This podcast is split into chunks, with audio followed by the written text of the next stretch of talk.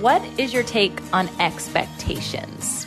I set a word for my year this year, and you'll learn all about it in today's episode. But expectations were actually connected to it. And I thought I was being, I don't know, noble maybe, I don't know, wise perhaps, but Art Costello, today's incredible guest, a wise sage who just totally wrecked my lens on expectations and that we don't live any minute of any day without them.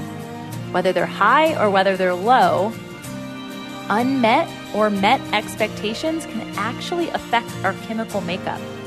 Hence, manic depression, even anxiety or PTSD or trauma based things that occur in our childhood. Y'all, this is a deep, deep conversation. He's an author, and you've got to get your hands on this book, The Art of Expectation. It's available on all platforms, of course, Kindle, audio, hardcover, paperback, all the things. And it's going to change your life. It's already going to change the life of my daughter because I'm about to apply this methodology ASAP. I hope you do the same. And I hope I hear from you. And Art does too. You guys connect with us across social media. Tag us when you're listening to this show. I cannot tell you how important it is for you to connect, to go deeper than just the listening Let's be friends. Let's have conversation. Let's create legacy. If you will just take two minutes to review and then share this podcast, share your review with your community, it is such a blessing to the time we spent not only in this episode, but the years 75 years to be exact for Mr. Art to cultivate the opportunity to share. And we just thank God for the deposits that have brought us to this place. And I thank God for the deposit of bringing you in this moment to be deposited with fresh seed. Let's bloom.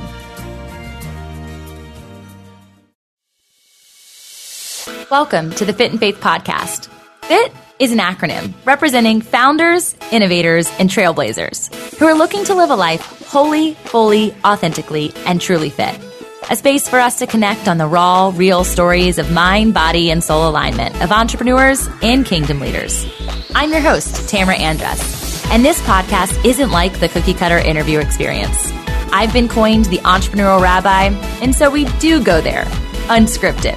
No matter how far, wide, deep, or high the there is, my desire is to see people rise from the inside out into their greatest calling by sharing their truest stories, talents, and tips. As a purpose activator and brand builder, I believe our successes and failures are derived from who and whose we are, not what we do. But strategy and vision are equally as important to the mission. So let's cut to the chase together and get fit in faith. Okay, so I can't go any further without telling you about my new friends, Dan and Travis. Yeah, two dudes you've never even heard on the podcast before, but they have become fast friends to my social media boom. Literally, social boom. That is their company, and it has blown me away since day one. I'm telling you this as a friend, I'm telling you this as a coach, I'm telling you this as you know, just somebody in the industry who wants to see you survive and thrive in the process. And so, Social Boom is my latest probably industry secret towards growth on all things Instagram. You have a back end portal when you become a member. It's super inexpensive. I can barely believe the cost. It's less than $300 for the year. And then you can pay month to month if that makes you feel better. Uh, but honestly, it was too good to pass up. You have an access behind the scenes of being able to learn how they went from zero to 100,000 people in one year. It is so applicable. It is fast. It is consistent. It is, I can't even speak to it enough. So you've got to go check out Social Boom. All the stuff in is in the show notes. And yeah, I mean, I'm excited to see you on the inside because I'm there all the time. And if you aren't, you're missing the party, the Social Boom party. All right, y'all. Have a good one. Well, hello, hello, and welcome to the Fit and podcast. I'm so excited to be here with a young buck. All right. I say young buck. You're going to find out that exact age here in a minute. And you might be able to hear the wisdom just in the depth of his, his voice and his soul. But Art Costello is someone that I might just have to ignore anyone and everyone who's listening to this because his bio has me so massively intrigued that I just want to truly sit and have a coffee with him because he is an attitude architect and a mindset expert and a visionary, all of which are things I love. So I want to know all the things you have to teach us today, Art. Thanks so much for joining us on the show. Tamara, thanks for having me. I'm, I'm thrilled to be here and, uh, I'm excited. I love that you're still excited. He told me before we go live, I'm like, you've done this once or twice? He's like, ah, oh, like 500 times. Plus I had my own show. So I, I have to go back. Is your show still live? Can I still go find all of the wisdom? You can go find it, but it's not live anymore. Okay. So, okay. Was I it called? Just to give you a tidbit, it may be coming back.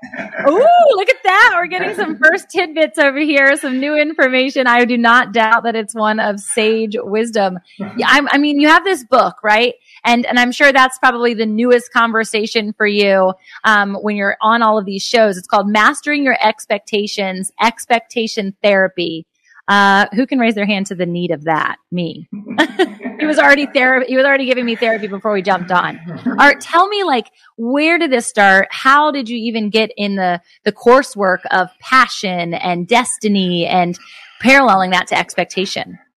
You know, God's journey for us is always intriguing.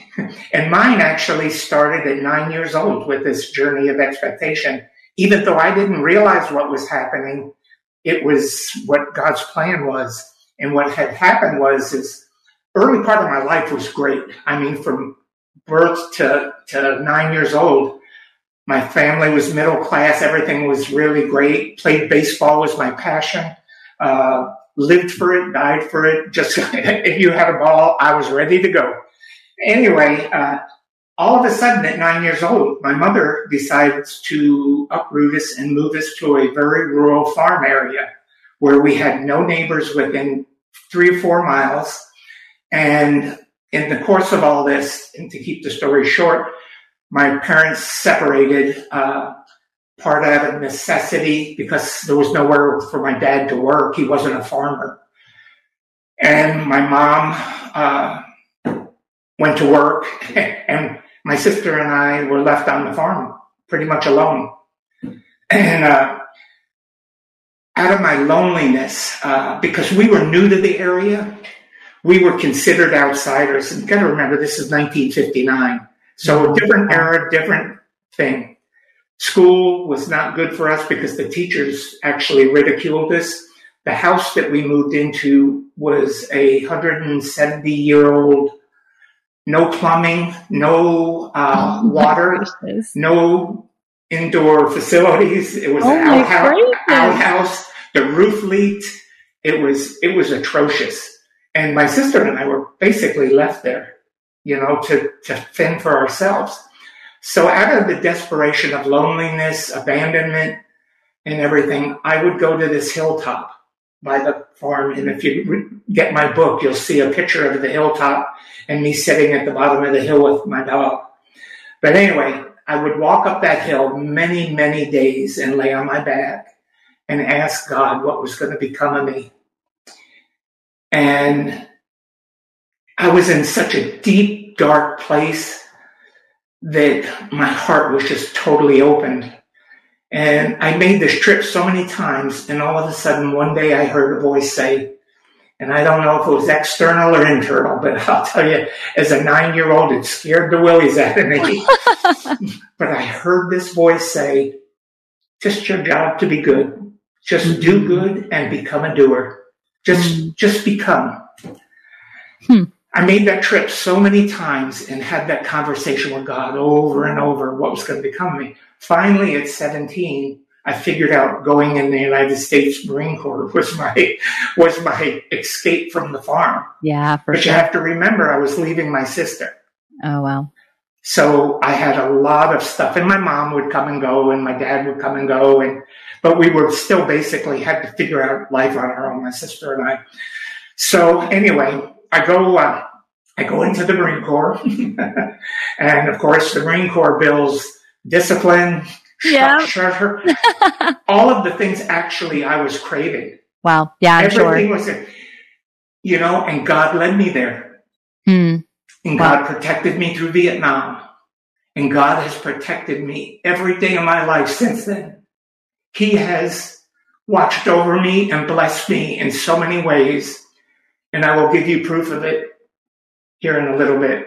Hmm. But to move forward, many, many years through life, I got married. I had uh, three children of my own. Uh, great life, you know, just tried to do the best I always could. And then in 2003, uh, the rug was pulled out from under me when uh, my wife of 35 years was diagnosed with ovarian cancer. Hmm. And uh,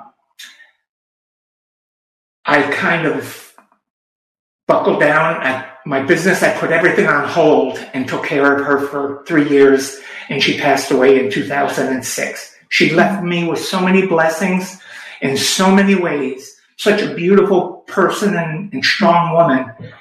Uh, but I had promised her that I wouldn't fall apart, and she had told her kids, "Watch Dad." she knew me. Yes. And uh, in 2006, September 23rd, uh, September 16th, uh, she passed away from ovarian cancer. I fell apart. I'm at my ranch, in, our ranch in Austin, Texas, and three years go by, and I'm I've started drinking things I had never done. You know, just started um, just started doing stuff that was not good. I didn't ever get into drugs or anything like that, but alcohol. Yeah. Chased a few women, you know, trying to soothe my pain. And uh, one night, my daughter came out and she said, "Dad, you promised mom you weren't going to do this." And I said, "You're right." And I went out onto the the lawn of the ranch, laid on my back. I looked up into that sky and I said, God, what's going to become of me? And I heard, I've given you all the tools. You just have to use them. Hmm. I got up off my back and I started writing. And out of that writing came the book Expectation Therapy, which is a book about m- my healing myself and how you can heal you through God's grace and word and faith. It's different. It's I didn't write the book. God wrote the book. It was all came out of my heart, and His He's in my heart, so He wrote it. And uh, been a journey. It's been a journey. I mean, it's it's uh, it, but it's God's miracle. It's how God works. You know, I wondered all these years what it was that He wanted of me and what He wanted me to do. I mean, He He brought me through Vietnam. Could have taken my life many, many, many times.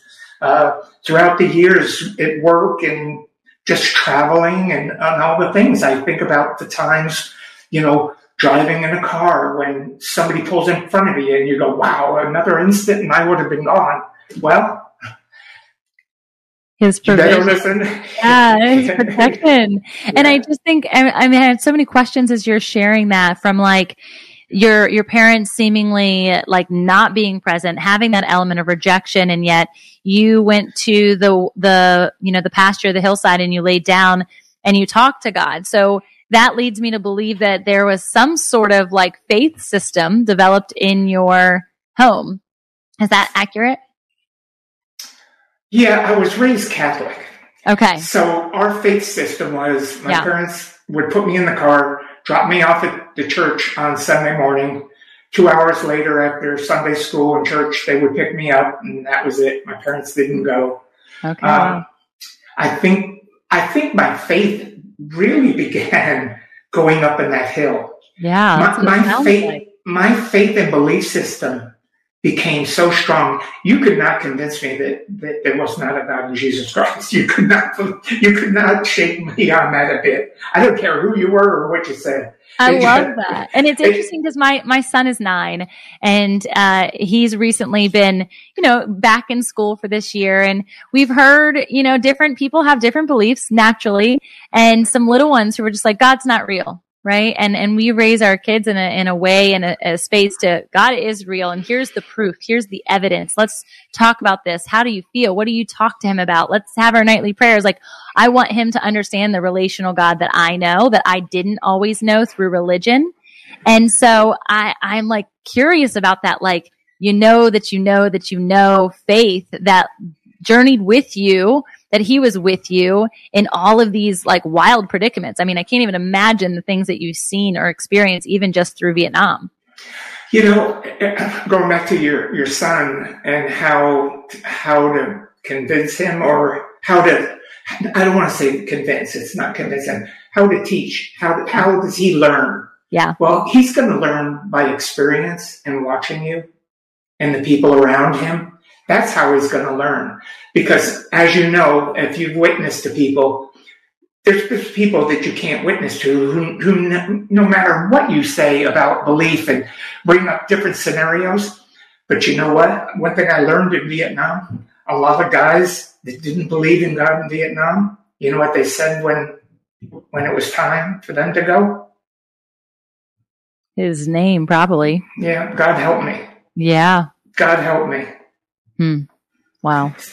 A lot, lot of people yeah. that, that non-believers, that instant when you know and you've gone through the experience and you've gone through the traumatic things and, and you've seen it and you've gone through it, um, you know, it, it changes, it changes your perspective and it changes your heart.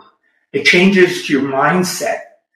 And, uh, that's, that's the tremendous thing about looking at the events that come into our lives. See, one of the things I learned as a nine year old that was really great, I learned that God doesn't have things happen to us. God has things happen for us. And if you'll look at things from the perspective of everything in life is a learning experience and it's a journey, and we, we're on this journey and if we have this openness to everything that's going on and, and just have this open heart to people, to things, to ideas, to places, there's so so much that's involved in it. You know, but if we're open and we, and we hear and we listen, we can learn so much about life and living. And it's just joy. It's just joy when you do it. I mean, it's, for me, it's, it's my passion. I love it. I, I, I go to New York and I, I get on the subway and I talk to people. I mean, I don't care who they are. I just talk.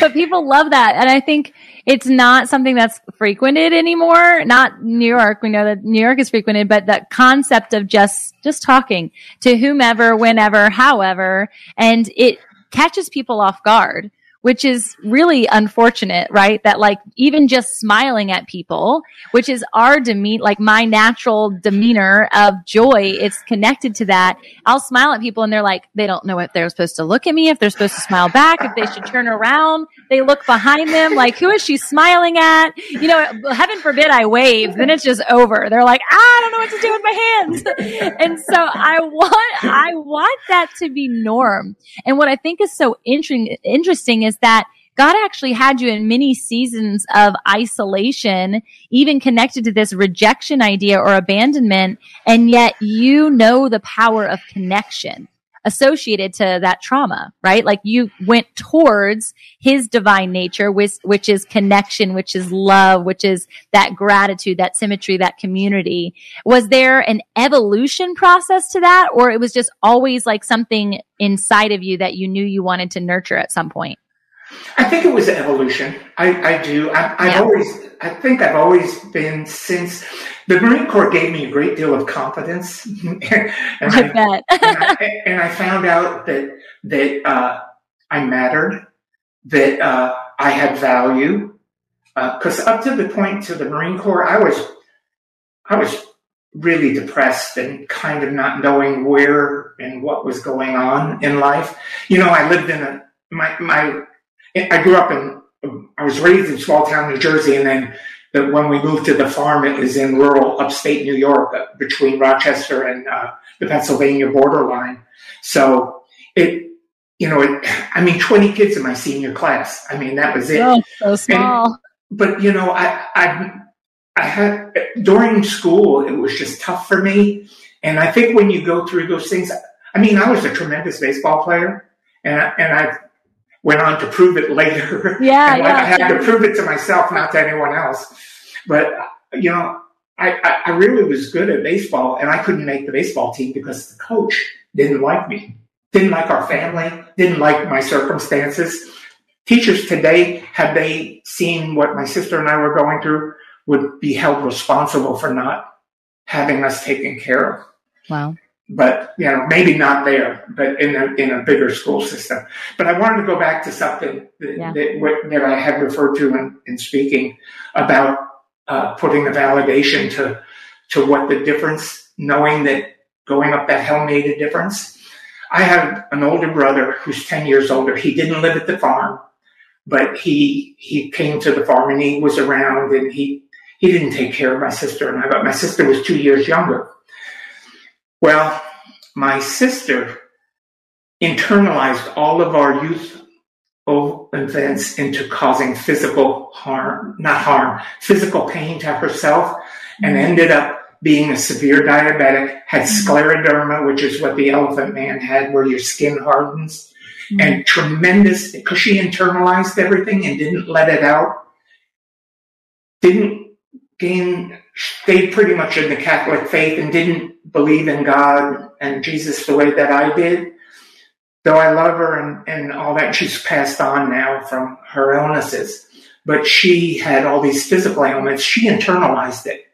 My brother, on the other hand, all the trauma, because he actually went through it too, because he lost his parents and, and just like they were my parents. Yeah, of course.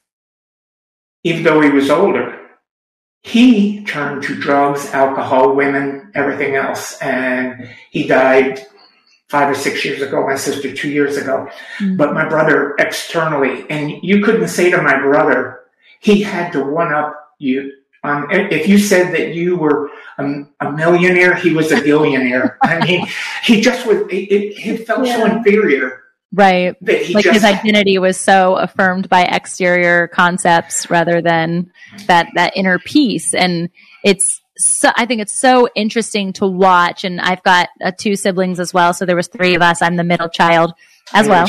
and so interesting to, to see how one, you know, tract of family scenarios can lead down so many different paths. And as you're sharing, I'm literally placing in my family members similar roles to how you all um, decided to operate in, in, your own knowing, right? Or lack mm-hmm. thereof when it comes to trauma or it comes to even just rearing. I mean, it doesn't have to be trauma. It could just be we were raised in the same home with different parents or the same parents or in this specific space.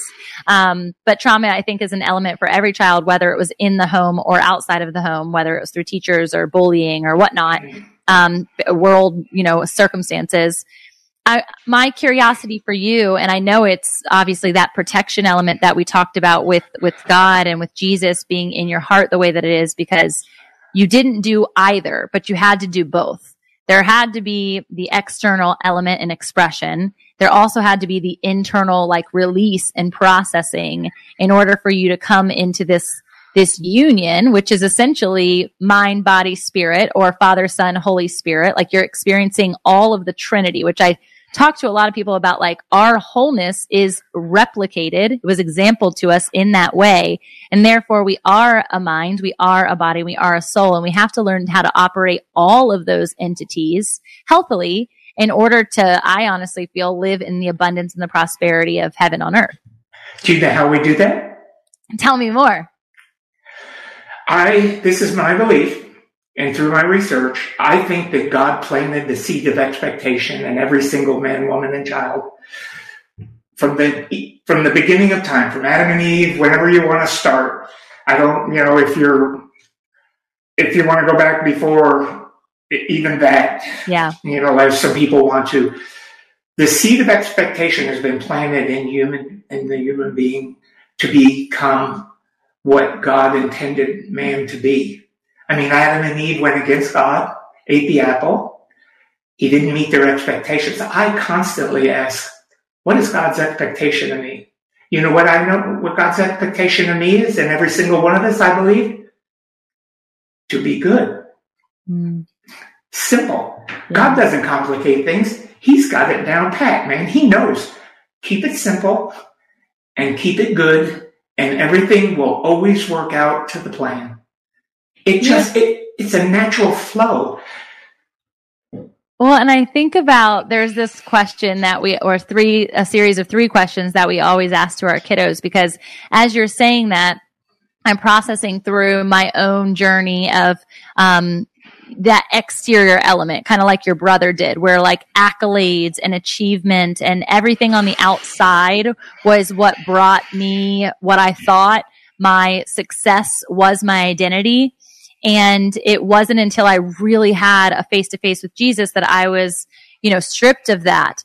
Um, but I'm thinking of the mother or father or even child who has been told that you have to be a good girl or a good boy.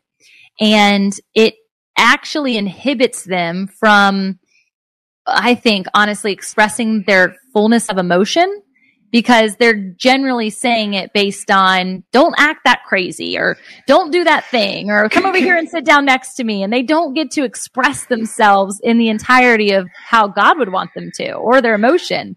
So we ask these yeah, yeah, go ahead. I'm dying, I'm dying no, no, please. I see you're like jumping at the bit. Tell me.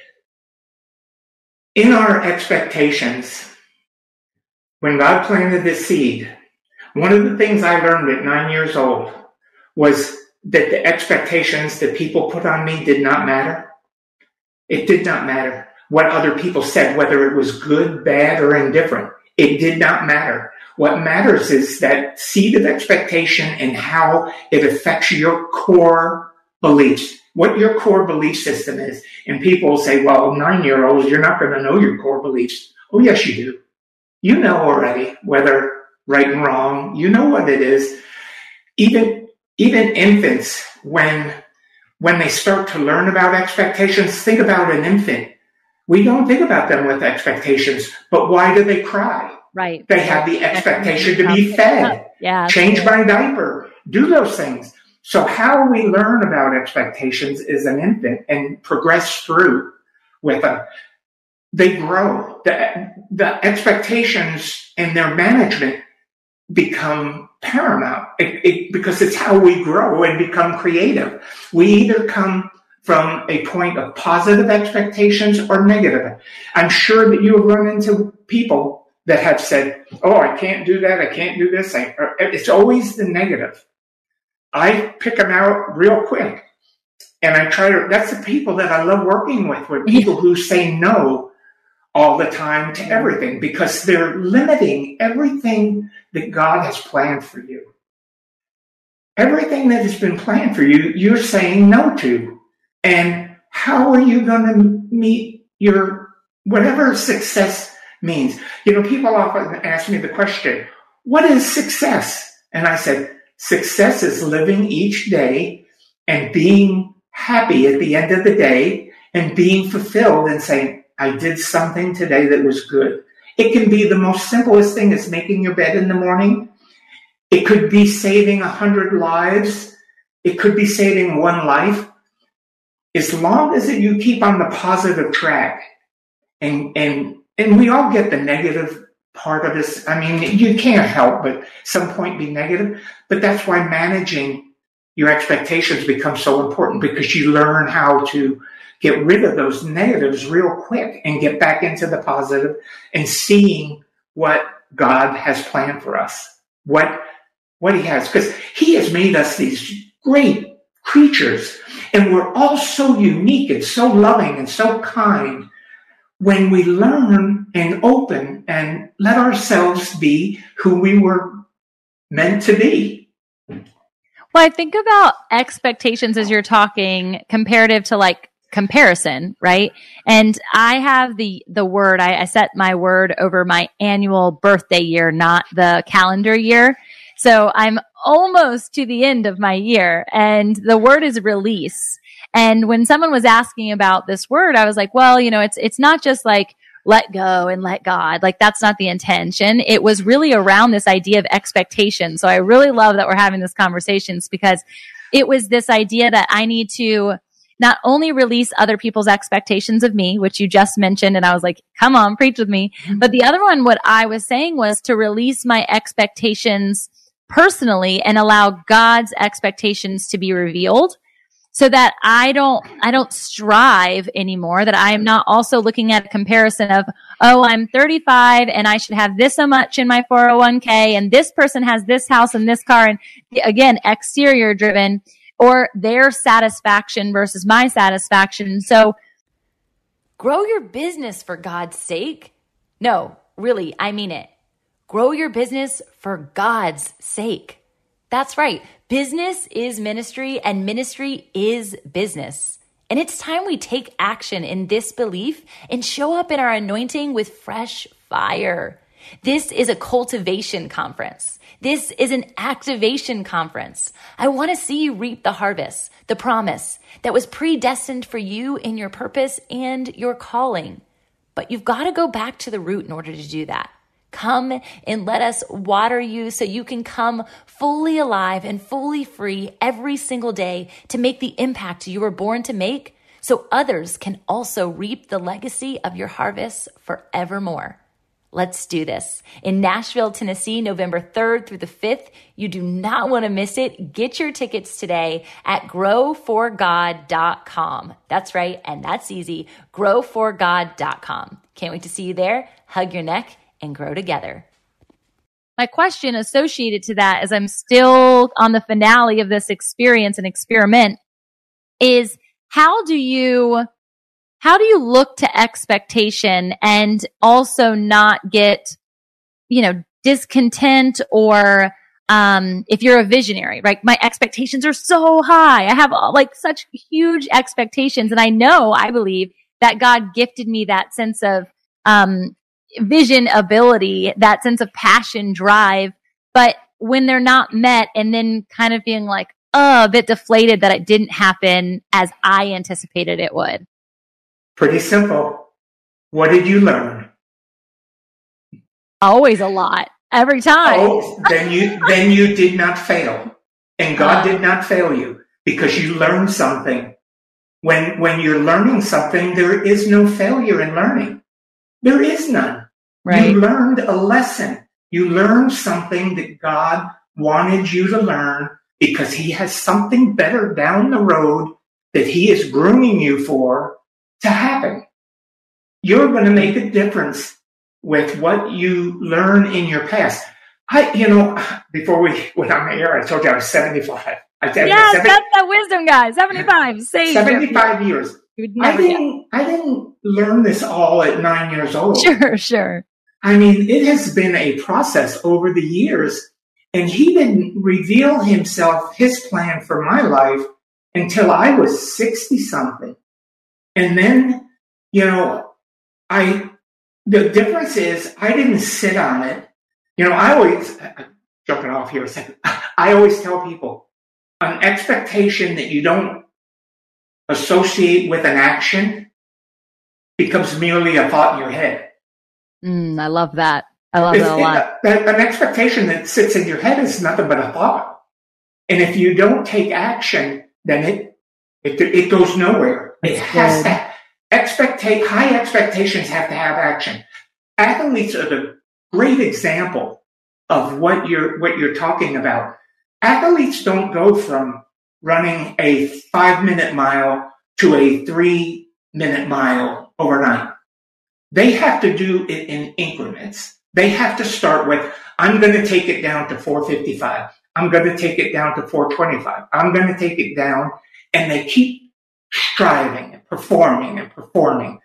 The lineman, big old lineman, he gets down to three point stance. How do I get my body on this guy? He's got, got to make, change his expectations every single play because the guy across the line from him is changing his play. I work with a lot of athletes on how to how to manage their expectations. They're great to work with because they already know how to manage.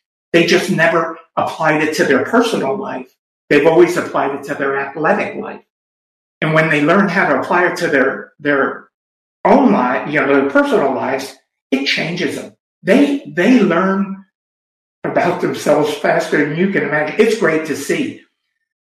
And it's the same with, with anybody out here. We, Plato and Aristotle wrote about expectations in 633 uh, BC. They realized that expectations were this, they didn't say it as a seed that God planted, but they noticed that our expectations were a driving force in our creativity and how we perceive the world.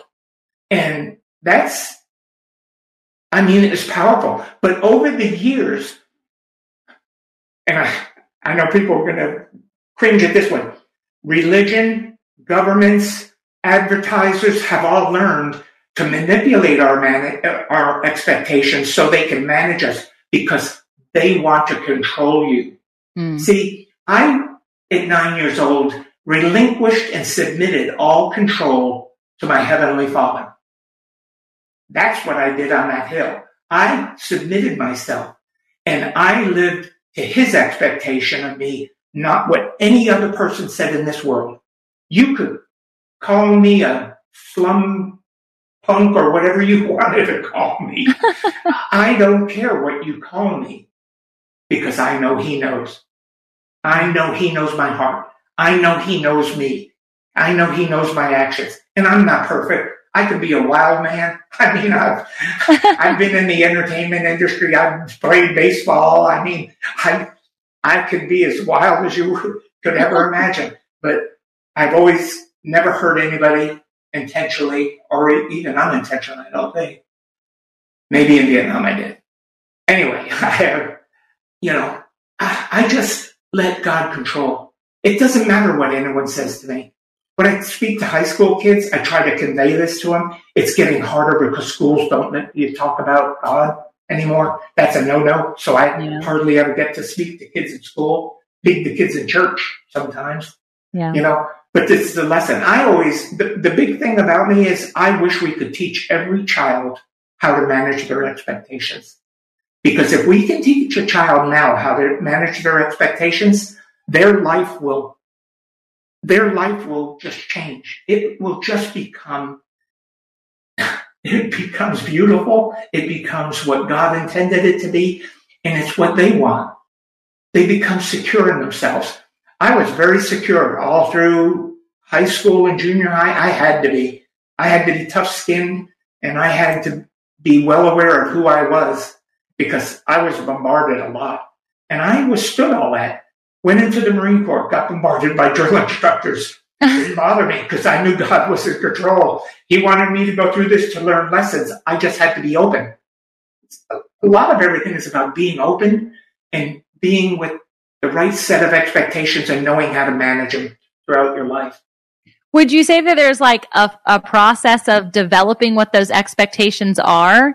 And like uh, where, I mean, you can obviously uh, extract from biblical story, you know, experiences that other people have had and how I could like create expectations associated to that outcome or if, you know, the fruits of the spirit are an element of desired outcome an action connected to that to, to have joy. I, I need to be joy and, and to have goodness and kindness and all of those things. I need to experience it and act that way.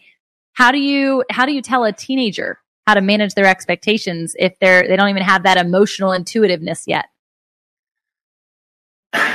You know, I think that the way you do it is, you know, we don't give teenagers and young people enough credit sometimes because I can remember as a young person yearning for somebody to, to teach me something that was useful and good and would make a difference in my life, you know? I mean, because it was so rotten. But, uh, you know, I think that, you know, there's a time and place for everything with everybody. And I think the timing has to be right. The environment has to be right. You have to catch them at the right moment. Uh, and uh, I think that life's experiences, but as long as you plant that seed, as long as you plant that seed, they will go back to that seed and make it grow. They really will. Uh, I teach uh, people to identify their three core expectations. And we start with that. And once you identify your three core expectations, they're non negotiable, they're yours, they're no one else's, and you own them, and that is your responsibility. That is between you and your heavenly Father. And those things, and I did it. I mean, at nine years old, I knew that I wanted to do right, which was my integrity. I wanted to be a communicator because I was so alone all the time. I had no one to really talk to. So communication is a core expectation of mine. And then responsibility. I mean, I just wanted to be responsible for me, not for anyone else, but for me. You know, when I dated and when I was single and stuff, you know, one of the core things that I looked for in a, in a, in a young woman? Tell me. Independence and responsible for herself. Mm. Did not need me. Good. That she didn't need me. I mean, wanted me, yeah. I'd love that. but, but need me? Nah. You know, I didn't want someone who had to cling to me. I didn't go for people like that. I liked a strong woman that stood up for herself. And, you know, I mean, I would come to her aid if she needed me and I would never abandon her. I mean, that's just not my thing. But I wanted her to have this independence. And that's that's what I That's what you got. that's what I got. what was it, 35, 38 years you guys were 30, together? 35.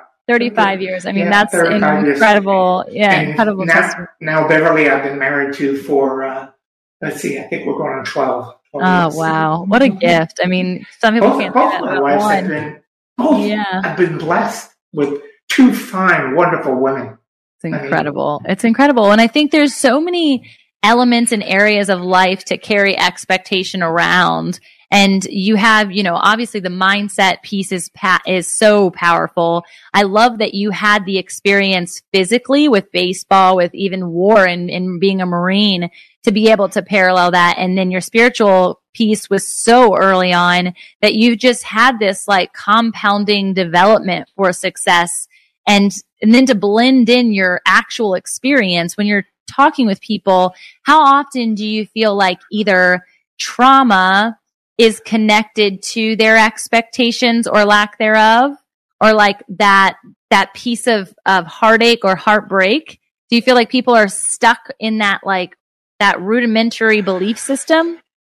You know, I go to the VA center uh, yeah. for my health care, and I see a lot of the PTS guys. Yeah. You know, PTSD. PTSD, yeah. And uh, my heart goes out to them. And I often think about, you know, for a while I thought maybe I had a little bit of survivor's guilt, but then, then I really realized that I survived because God wanted me to survive. Yeah. And I think that what happens with trauma, you, and, and, and it's real. Trauma is real. There's no question about it. But you either look at it, look at it from two perspectives, just like expectations, positive or negative. Mm. Either you become the victim or you become the victor. Either way, it's a choice we make. And that's why managing your expectations becomes so powerful because when you start to make decisions, you do them from the, the power side, not the victim side. You become, you become the controller, the power, power source. You become the electricity. You know, that's that what, really, that part right there, that like really culminated everything that you've been sharing is that element of choice connected to expectation that it doesn't have to be this external force, that it's actually a choice within. And it really goes back to the positive and negative mindset, right? And, and really the lens in which we look, the perspective, right? And, and I, you were, you were kind of, I felt like you just like built me a castle. Like you're like building the Lego, like bit by bit. And now I'm like, oh my gosh, I see it. Like the electricity element, I think is powerful. It's like now the windmill can work because of all of these different elements that it's not just one or the other. It's all together. And I think when you're thinking through the book that just like literally came out of you after God released it through you, how important do you think storytelling is associated to kind of our management of expectations for other people? Good question. Uh, I think I'm a natural storyteller, and a lot of people are, so they have to develop that skill. But I think when you speak from the heart, the story comes. Mm-hmm. And I learned a long time ago in speaking to people, you can make big blunders, but if it's from the heart, the blunders are okay. People mm-hmm. go, oh yeah, he's speaking from the heart. Instead of the guy standing at the podium, you know, uh, four score and 30 years ago, you know, and you know, you rattle off the speech. I've tried it. I'm terrible at giving speeches. I'm terrible. But storytelling, getting on stage and telling my story to people, that's, that's, for me, it's powerful because it's my heart. It's my heart. I'm laying my heart out there for everybody. And that's, that's the thing. But I want to go back to something you said that, that I love. When I talk to people about expectations, I talk to them about them building their castle. Would you build a castle by starting with a turret and then building down around it? No, you start with the foundation. You know what your foundation is? God planted a seed of expectation in you. That is the foundation for you to grow into the person that God wanted you to be. That is simple. You don't get any simpler than that. If you can learn to manage those expectations, because the bombardment from outside of God to your expectations is then taking control of you and what mm-hmm. God created. And God did not plan that for us. God planted us to be these beautiful flowers that just bloom and we radiate, radiate this energy and this light that travels throughout the universe. We make these ripples that last for legacies with some people, for lifetimes and beyond. I mean, you think of all the goodness that has come out of people. Didn't come out of negative expectations. It came out of positive expectations.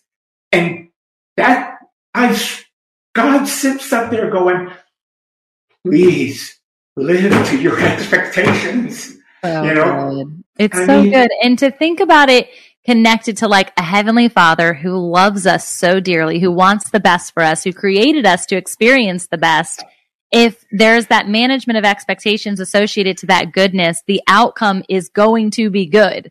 There is not a negative, And I love that you help me even in that perspective mindset of like, you, you learned, right? You learned something even in that what would have been a defeat perhaps or a, oh, that wasn't what I expected it to be. I was actually, this is a super simple example, but we were leaving a, a water park this weekend with all of my family was in town. There was eight little grandbabies running around. We were doing a picnic outside of the park before we went back in.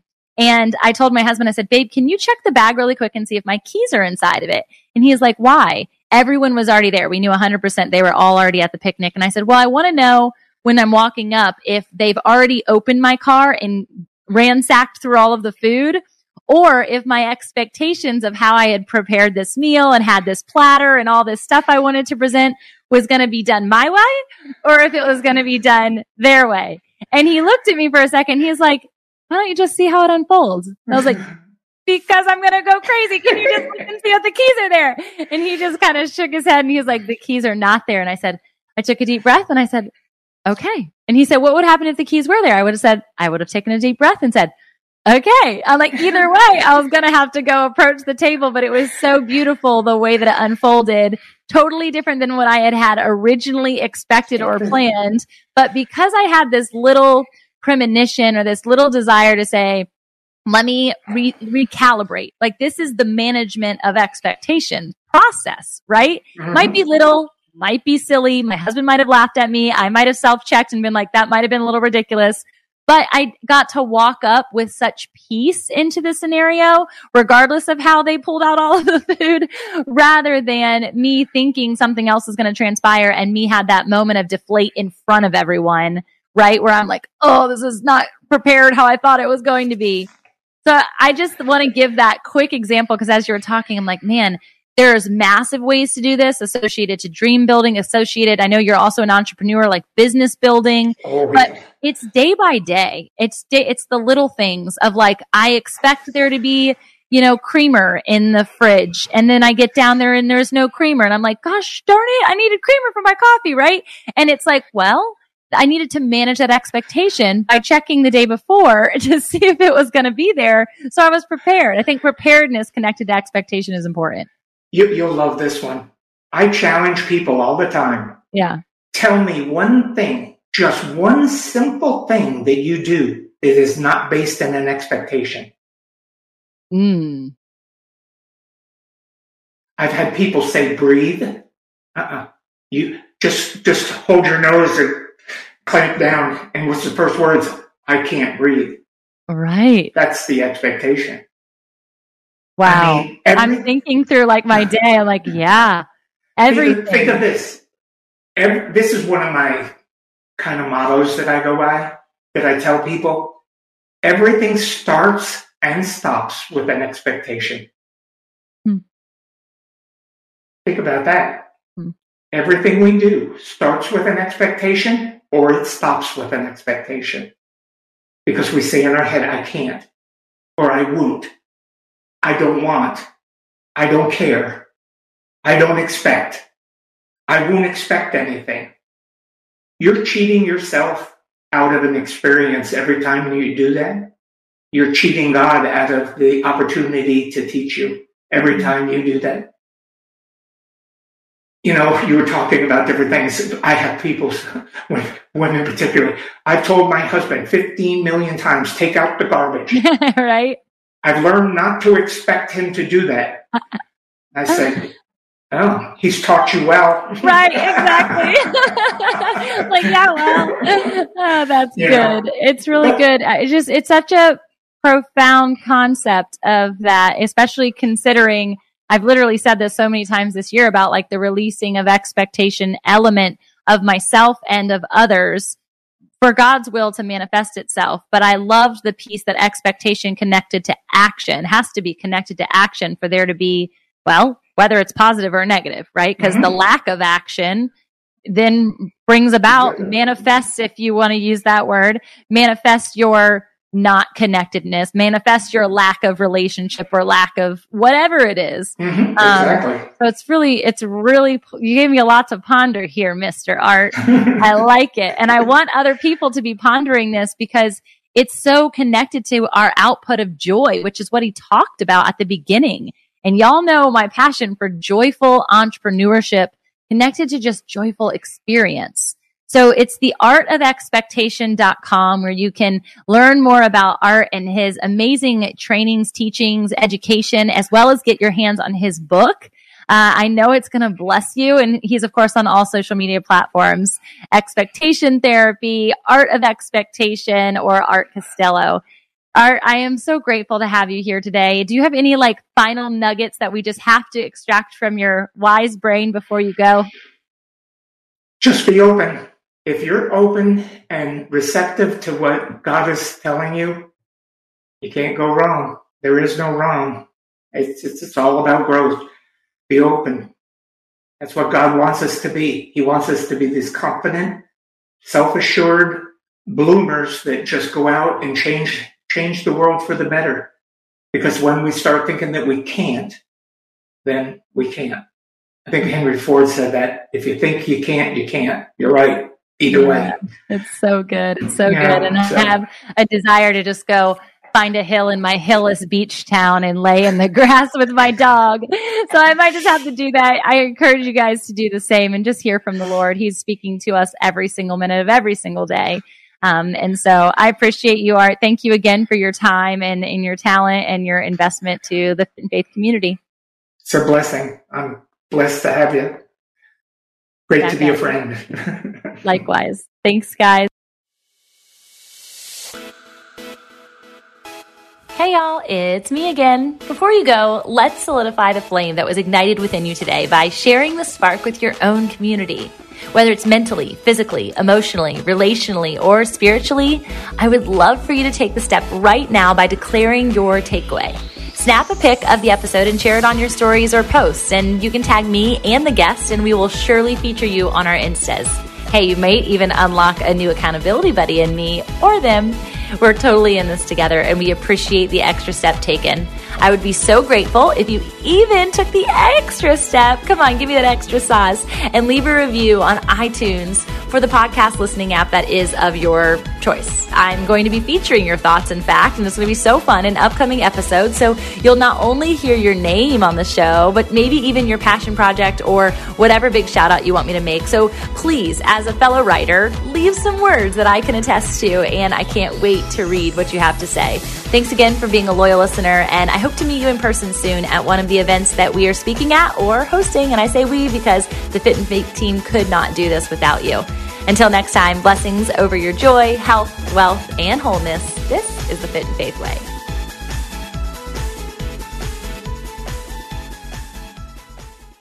This is Chris Christensen, and back in 2006, I started a simple project a project to try and introduce more people to the Bible through Bible study called the Bible Study Podcast. It's a simple name and a simple idea. Each week, every week, we study one chapter of the Bible, talk about what it says, and what that might mean for us today. To listen now, go to lifeaudio.com or search for the Bible Study Podcast on your favorite podcast app.